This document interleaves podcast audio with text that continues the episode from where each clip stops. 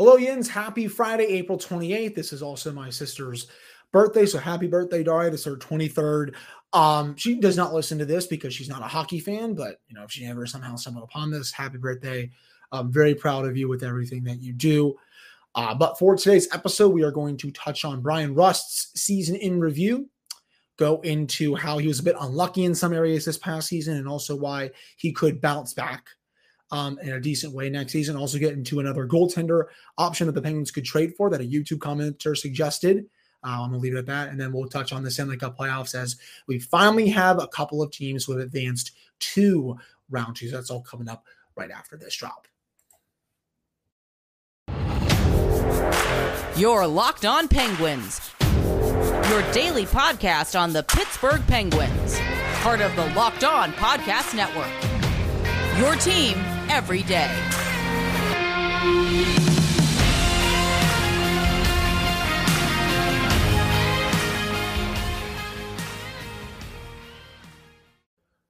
Hello and welcome back to another episode of the Locked On Penguins podcast. I am your host, Hunter Hodes. Remember to follow me on Twitter at Hunter Hodes. Follow the show's Twitter at Endless Penguins. And of course, thank you all so much for making this your first listen today.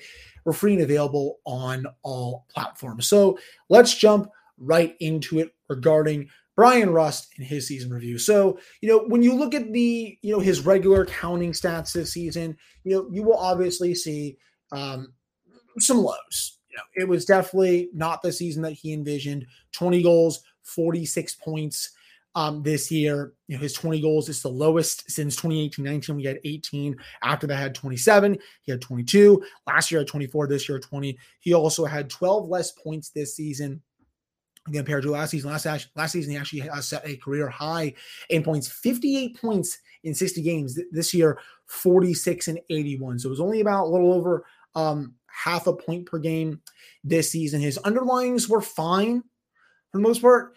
It was just he was getting unlucky. I'm going to get into that, you know, right now.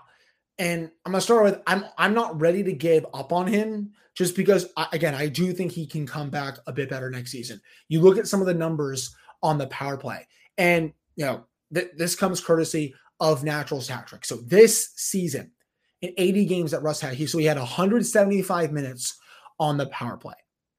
You know, two two minutes per per game on the power play until well, an average of that. Well, and yes, an average of two minutes, two two eleven. His goals per 60, 0.68. If you compare that to last season on the power play, 2.62 goals per 60 on the power play. Season before that, 2.32. And then before that, 3.19. Even this season, total assists per 60, 3.08. Last year, 3.49. Primary assists per 60 on the power play, 1.71 this season, 2.33 last season. Total points per 60 on the power play, 3.76. 6.1 last season, 4.25 the season before, 6.77 in 2019 20. His shooting percentage, 8%. Compare that to the last two seasons where he shot over 18%. That tanked his scoring.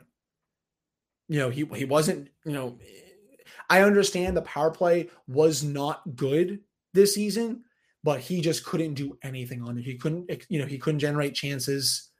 You know, he couldn't, you know, generate shot attempts. He couldn't do anything. And again, if you compare that to all of the seasons before that, it, it's night and day. So if that just goes back to even a fraction of what he did last season and then before that, I think you see his numbers definitely go up next season. You know, most of his production this season came at five on five. And, and you know, it's similar in a little, it's a little similar to Jake Guentzel because Jake didn't have many power play goals this season, but Rust had less power play goals than Jake. That's just how much Bryan struggled on the power play. And that's why you saw him actually get replaced on the power play, you know, about a quarter of the way, um, third of the way through the season uh, for Rickard Rakell because you know, you're always going to have Letang, Crosby, Malkin, you know, you're always going to have Guentzel on it. But for a long time, it was Rust on that top unit. But they ended up replacing him because he just couldn't do anything. And even when he was getting time on the second unit, it still was not good enough. So I think that's I think the main reason why his numbers really tanked this season. And then if you go down to his five on five numbers, you know, they were in line, you know, with where they were in prior seasons. You know, this season played 81, you know, 80, obviously, you know, basically a full season, 1,082 um, minutes at 5v5, averaged thir- a little over 13 minutes. His goals per 60, 0.78. Before that, 0.73 last season, 0.76 um, the season before that. So his five on five numbers are decent. His total assists per 60, 0.78. His total points per 60, 1.55. So it went down a little bit, but last season it was 2.05. The season before that, 1.52, and his numbers were a bit better. Shooting percentage 8.24, a little below where he was last season at 8.55. Um, but, you know, you're seeing that his five on five production, um, it, it was it was decent. You know, he was creating scoring chances. He was positive in expected goals, positive in high danger chances. He was turning those into goals, but you know, he just he some he sometimes didn't get rewarded and you could obviously say that for the power play as well.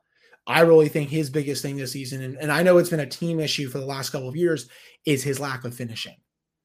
And usually that's not the case for someone like Rust because he's good at finishing his chances. You know, he's he has a shooting percentage, you know, usually well over, you know, 10, 11%. This season, it was a little bit lower than that. Um, you know, he had the right, you know, th- this was the big thing for him. The process was there, the results were not. And am I still concerned going into next season a little bit? Yes. He just signed that big extension. A player like this can go down the hill really quickly.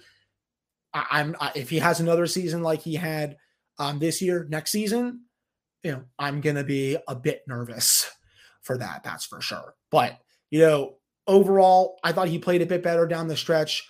I, I mostly think a, a, good chunk of his season was due to bad luck and poor finishing. And if he can get the finishing back to where it was this season before this one, and then you know in 2021 and 2020, um, I think he'll have um, a much better rebound next season. I really did because you know he and the funny thing is again he still had 20 goals this year. the whole, I mean the whole Penguins top six had 20 goals, but it looked like for a while that he wasn't going to get there. Then he did have that nice hot streak to end the season. And you know, he's capable of doing that. You know, he's he's also kind of a streaky player. And there were times this season, this season where he would go eight to ten games without a goal, and he he's hard on himself. You you can tell. You know, after shifts where he's not scoring, he's slamming the bench door, he's smashing his stick on the bench.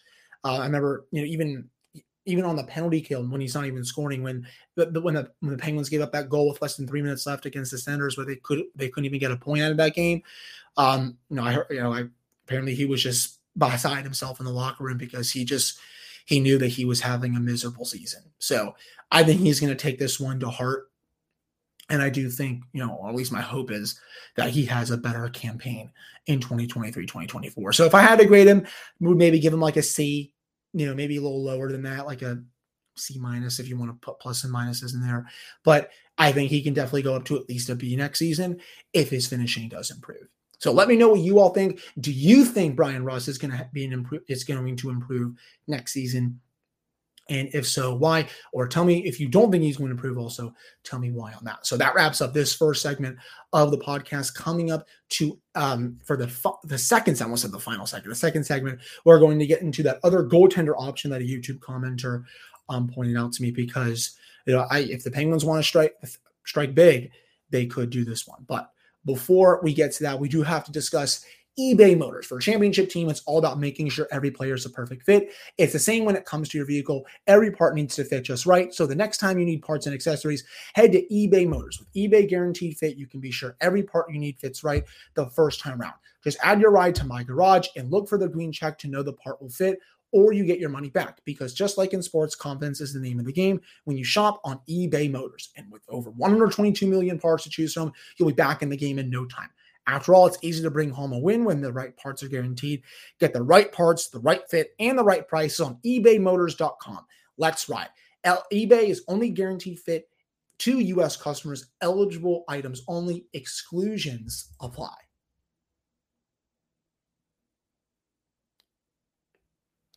All right, I'm back here on this episode of the Locked On Penguins podcast. I am your host, Hunter Hodes. Remember to follow me on Twitter at Hunter Hodes. Follow the show's Twitter at Endless Penguins. And of course, thank you all so much for making this your first listen of the day. We're free and available on all platforms.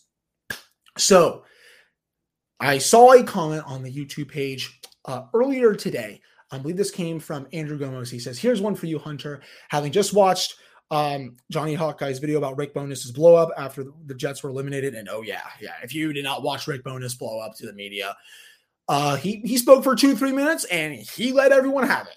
Uh, the Jets got destroyed by the the Vegas Golden Knights on Thursday night. Bowness was not happy. He was, you know, when, when you put the words disgusted a few times in your answers, oh, there's going to be some big changes coming to Winnipeg. And this this is where Andrew leads it. He goes, you know, he suggested that Connor Hellebuyck would be requesting a trade to a U.S. team if the Jets dismantle their current team by trading a lot of their core. Next year is the final year of Hellebuyck's contract. What do you think of the Penguins making a move for Connor Hellebuyck through a trade? I mean, obviously, Andrew, uh, sign me up for Connor Hellebuyck. I mean, if the Penguins could go after him, I would do that in a heartbeat. You know, it's kind of similar to throwing everything at Juuse Saros. I do think you're going to see a lot of changes with regard to the Winnipeg Jets. You know, the time has maybe reached an end here with the core. You have Mark Scheifele. You know, what's going to happen with him? Blake Wheeler, Pierre Luc Dubois. He, he's getting close. Nikolai Ehlers, Kyle Connor. Like, you know, what what's the plan here? You know, what's that, Josh Morrissey? You got to figure out who's staying and who's going in Hellebuyck. You know, I, I can see, and Elliotte Friedman talked about this on the 32 Thoughts podcast today, too. He even said, yeah, I mean, there's a chance that he could even get traded um, this summer. And, and, you know, eh, he's he's awesome people. I mean, I know in the playoffs, um, you know, if I can just making sure I have his numbers here, he did struggle, allowed three more goals above expected, um, 86 save percentage, uh, 3.44 goals against average. But um, during the regular season, four, four, he saved 31 goals saved above expected played in 64 games. 920 save percentage, 2.49 goals against average. Um, save percentage on block shots was 956. He carried the Jets to the playoffs. He was the only reason they were really good the first half of the season. And then they started to stink in January and February. But he was still very good in the second half, even when it looked like they were not going to make it at times. It was funny. The Jets, every time they would win, it would look like, oh, they're, they're going to pull away. But then they would lose a couple. It's like, oh, you're inviting Nashville to come back in. You're inviting Calgary to come back in. And eventually they got in. But I don't think any serious person picked the Jets to win that series. I understand Vegas was very fraudulent coming in, but they got Stone back. Eichel's awesome. Theodore, Pietrangelo, Brossoit is playing decent for them. They were going to win that series. You know, maybe they weren't, I didn't know if they were going to win in five, but I thought Vegas was the better team, and they showed that. Connor Hellebuyck can only do so much for you um, in that situation. So, you know, I, I, would be all for it, Andrew. I, I you, you, can definitely add that, um, you know, to the Penguins' goaltending wish list if you want. Trade package, that's a big one. You know, you're talking first round pick, top prospect, good roster player, probably another first round pick. I know that sounds like a lot, and I know some of these players don't go for that kind of price. But in terms of Hellebuyck, who is arguably the best goaltender in hockey, you know, I, I, think they're going to ask for a king's ransom for him if he gets put on the market. But he would solve a lot of Penguins' problems. I know his contract; it's not um, super long. Andrew, you know, you said he does have. Um, uh, uh, he's you know next year is the final year of his contract, so the Penguins would get a full season with him. But you know that next number it is going to be a big one. You know, it's that's going to be a high ticket. And I don't know if the Penguins will be able to afford that. Then that gets really interesting, right? If you want to go down this rabbit hole. Say the Penguins do trade for Connor Hellebuyck, and we're just obviously this is we're in silly season right now, people. This is how it goes. Say they do trade for Hellebuyck, They don't they don't have an extension for him or Jake Guentzel. What do you do there? That's what I'm really looking for. You know, again, you shed some salary to keep both that would be interesting. You know, I think there could be a way you keep both because, you know, a lot of the core is taking discounts to come back. Sid, but then you have sit up in two seasons. You know, you have to figure out the math. And obviously, I think a new GM will be able to do that because I think you can figure out a way to get all those players signed back and be able to add, you know, quality depth around, you know, your star and your core. But oh, it's definitely an interesting question to say the least. But no, I would be all for adding Hellebuyck. He would be a, a perfect goaltender for this team. You know, do I think it happens? Probably not, Andrew, but wow, uh, sign me up. You know, him, Juuse Saros, Jeremy Swayman, they got to do something big, I think, in goal for next season. You know, if it's not that, you got to bring someone in who can challenge Jarry. Um, it can't just be Jarry and DeSmith running it back. And, and, and that's if they do bring Jarry back on like a short term deal or something like that. But I don't think he should be, you know, the full fledged starter if he does come back. I think you need to get someone in there who can really push him. he can play the same amount of games, if not a little bit more than him. And you know, that's what I'm really looking at for the goaltending position for next season. But yes, Connor Hellebuyck, you can come on down there. You can bring Kyle Connor with you if you want. You can bring that. Well, I was going to say Nikolai Ehlers, great when healthy, but he's obviously pretty banged up a lot of times. But you can bring Kyle Connor with you for all I care. Um, but yeah, so I think all, all I really have to say about that. Uh, that wraps up this second segment. Coming up to end the show, finally have some teams in the second round of the Stanley Cup playoffs. We're going to discuss that to end this. Don't go anywhere. It's coming up right after this commercial break.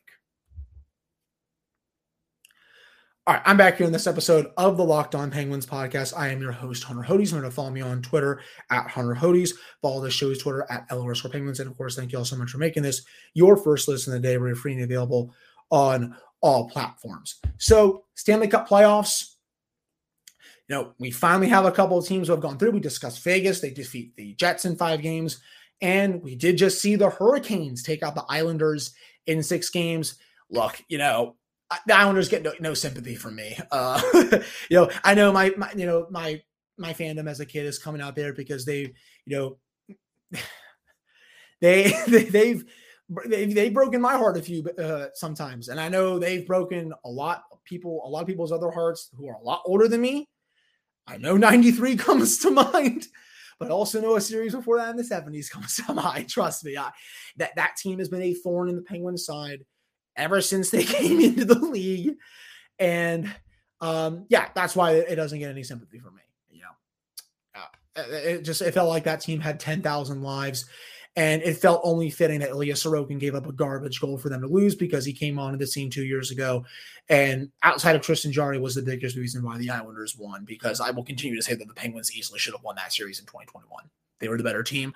Their underlyings were much better. If they would have gotten a save from either one of their goalies, well, mainly Tristan Jarry, and if they if Sorokin wasn't God in game five, they probably win that series. But you know, that's two years old. But Carolina, the deserved winner. I thought they were the better team in this series. They really turned it up in the third period and in overtime. I don't think they're going to beat New Jersey. If the Devils win, New York, they might be able to because the Rangers are reeling right now. But you know, the Hurricanes are just really banged up. I'm not really sure they're going to have the firepower to match New Jersey or potentially New York if they're able to come back and win that series. You know, speaking of that, the Devils just blow out the Rangers in game five, game six set for Saturday at Madison Square Garden. I said this on my Thursday episode into Friday. Rangers lose that game. I think you're looking at a coaching change. I think a lot of Rangers fans are out on Gallant.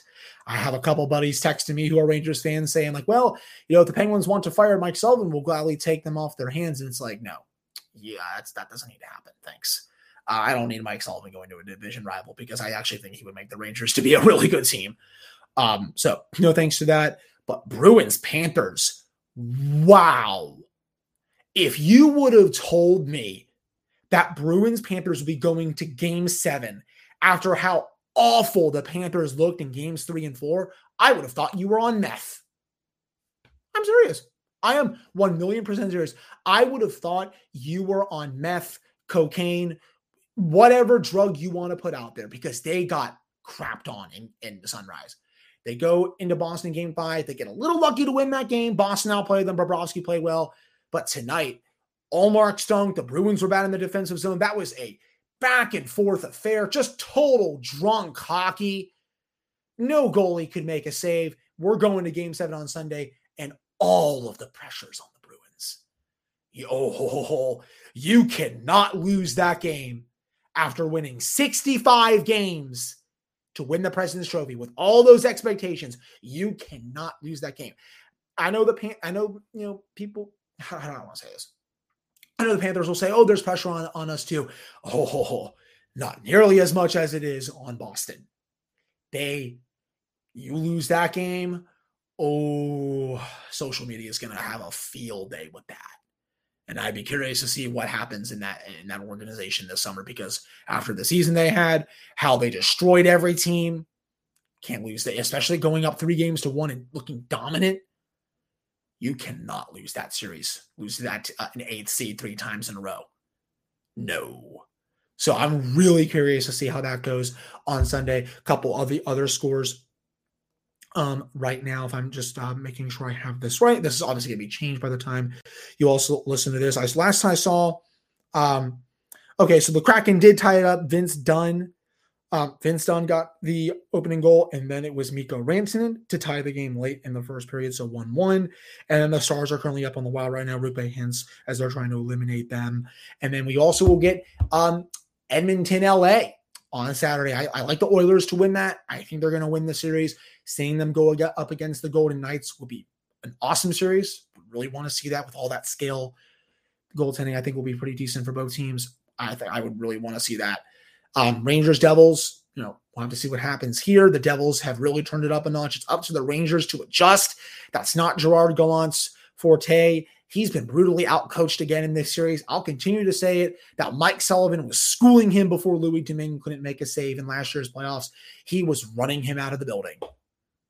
Gerard Gallant is not a good coach. He's just not. Like he gets, if there's a coach that gets bailed out by superstar talent, it is him. And, honestly, you know, there, there's some legacy games on the line here for Panarin and Zibanejad. They haven't done a thing all series. Kane had that one moment where he did something good, but it's mainly been for them Igor Shesterkin, Adam Fox, and Chris Kreider. I don't really think anyone else on that team has really showed up, to be honest. Maybe Barclay Goodrow a little bit. But their star players have got to be a lot better going forward. But, you know, that will wrap up this episode of the Locked On Penguins podcast. A little bit shorter than usual, but we still had some good things to talk about. I'll be back with another episode for you all on Monday as we start the month of May. Crazy how fast this month is going, uh, how fast this year is going, excuse me. And we'll get all the updates on the Stanley Cup playoffs, continue the season reviews, also hopefully have some more um, mock um, offseason moves. And we'll also have Danny Shirey on next week as well. I'm still trying to confirm that. He's obviously from DK Pittsburgh Sports. So thank you all so much for listening slash watching. I really appreciate it. I'll be back with another episode for you all on Monday. Have a great weekend.